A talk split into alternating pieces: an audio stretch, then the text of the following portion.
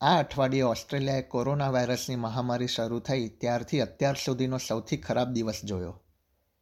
બુધવારે ઓસ્ટ્રેલિયામાં એક જ દિવસમાં સૌથી વધુ કેસ નોંધાયા હતા. અને એક અનુમાન પ્રમાણે, આગામી સમયમાં તેના કારણે મૃત્યુની સંખ્યામાં વધારો થઈ શકે છે. ઓસ્ટ્રેલિયામાં વધી રહેલા કોરોના વાયરસના કેસ અંગે વિવિધ વિશેષજ્ઞોનું શું કહેવું છે, સાંભળીએ આ અહેવાલમાં. આપ છો SBS રેડિયો ગુજરાતીની સાથે. ઓસ્ટ્રેલિયન નેશનલ યુનિવર્સિટીના પ્રોફેસર પીટર કોલિગ્નનના જણાવ્યા પ્રમાણે કોરોના વાયરસના દર સો કેસમાં એક મૃત્યુ નોંધાય છે. અગાઉ ઓસ્ટ્રેલિયામાં કોરોના વાયરસનો મૃત્યુદર એક પોઈન્ટ ચાર ટકા જેટલો હતો. પરંતુ હવે જ્યારે ઓસ્ટ્રેલિયામાં ઝડપથી નવા કેસ શોધાઈ રહ્યા છે ત્યારે એક ટકાની આસપાસ મૃત્યુદર રહે તેવી શક્યતા છે. That was based in the first wave we had in Australia, the total number of cases we had and the total number of deaths. Um, you know, basically it was about 1.4%.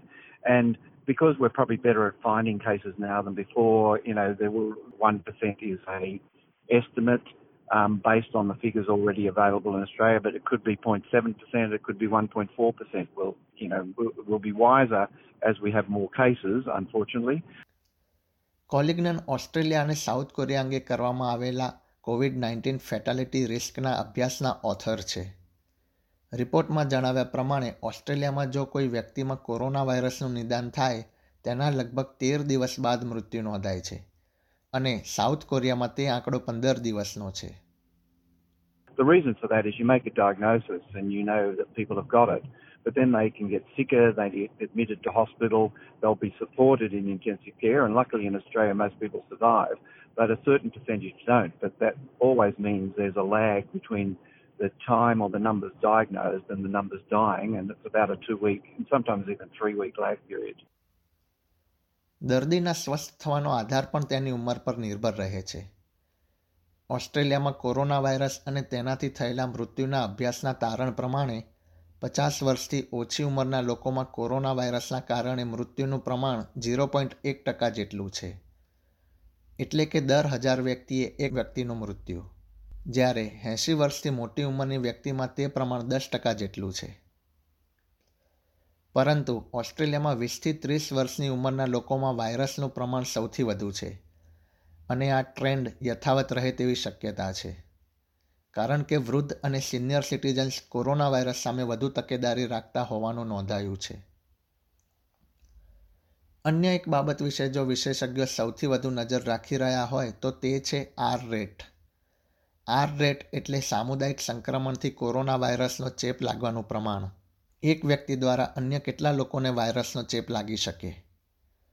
University of new south વેલ્સના epidemiologist professor Mary Louise McLaws world health ઓર્ગેનાઇઝેશનમાં ચેપ વિશેના સલાહકાર છે. તે જણાવે છે કે R rating વસ્તીના પ્રમાણ જેવી ઘણી બધી બાબતો પર આધારિત છે. The R value indicates, on average, the transmissibility of, for example, COVID 19. Um, in other words, on average, how many people can one infected person uh, cause? If it's over one, it means that um, the virus uh, is transmitting and it's increasing. If it's down to one, then it means that the outbreak is at an end. વિક્ટોરિયામાં તાજેતરમાં corona વાયરસના કેસની સંખ્યામાં વધારો નોંધાયો છે, પરંતુ રાજ્યનો R rate એટલે કે રિપ્રોડક્શન રેટનું સ્તર ઘટાડાની નજીક છે. બીજી તરફ ન્યૂ સાઉથ વેલ્સમાં રિપ્રોડક્શન રેટ વધુ હોવાથી આરોગ્ય અધિકારીઓ વધુ સાવચેત છે.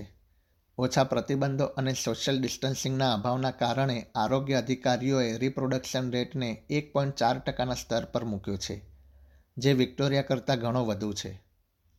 ચીફ મેડિકલ ઓફિસર પોલ કેલીના જણાવ્યા પ્રમાણે તે સિડનીને વાયરસના સંક્રમણ માટે વધુ સંવેદનશીલ બનાવે છે And we know the things that drive that in terms of people mixing, uh, coming close together in large numbers, um, taking, uh, uh, taking less notice of, uh, of uh, the physical distancing and hygiene measures. These are the risky components which tend to make the R effective uh, number to increase above one, which would demonstrate that uh, the potential for further outbreaks is increasing. Uh, it doesn't necessarily predict what might happen in terms of the numbers of uh, cases or hospitalisations, uh, but they, it is a good indication.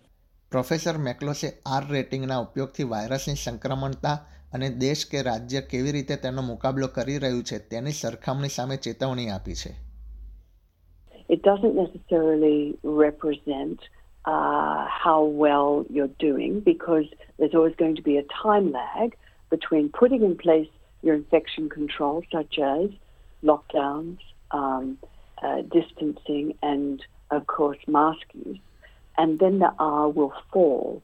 So it is a nice indicator to see if the R is falling, but also the R is always behind time because it takes people a while to go and get tested to realize they're sick. And then once they do, and that they are, then can then be readjusted.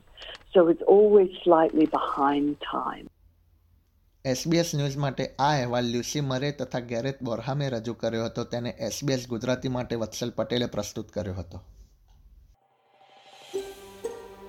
આ પ્રકારની વધુ માહિતી મેળવવા માંગો છો અમને સાંભળી શકશો Apple podcast Google podcast Spotify કે જ્યાં પણ તમે તમારા પોડકાસ્ટ મેળવતા હોવ.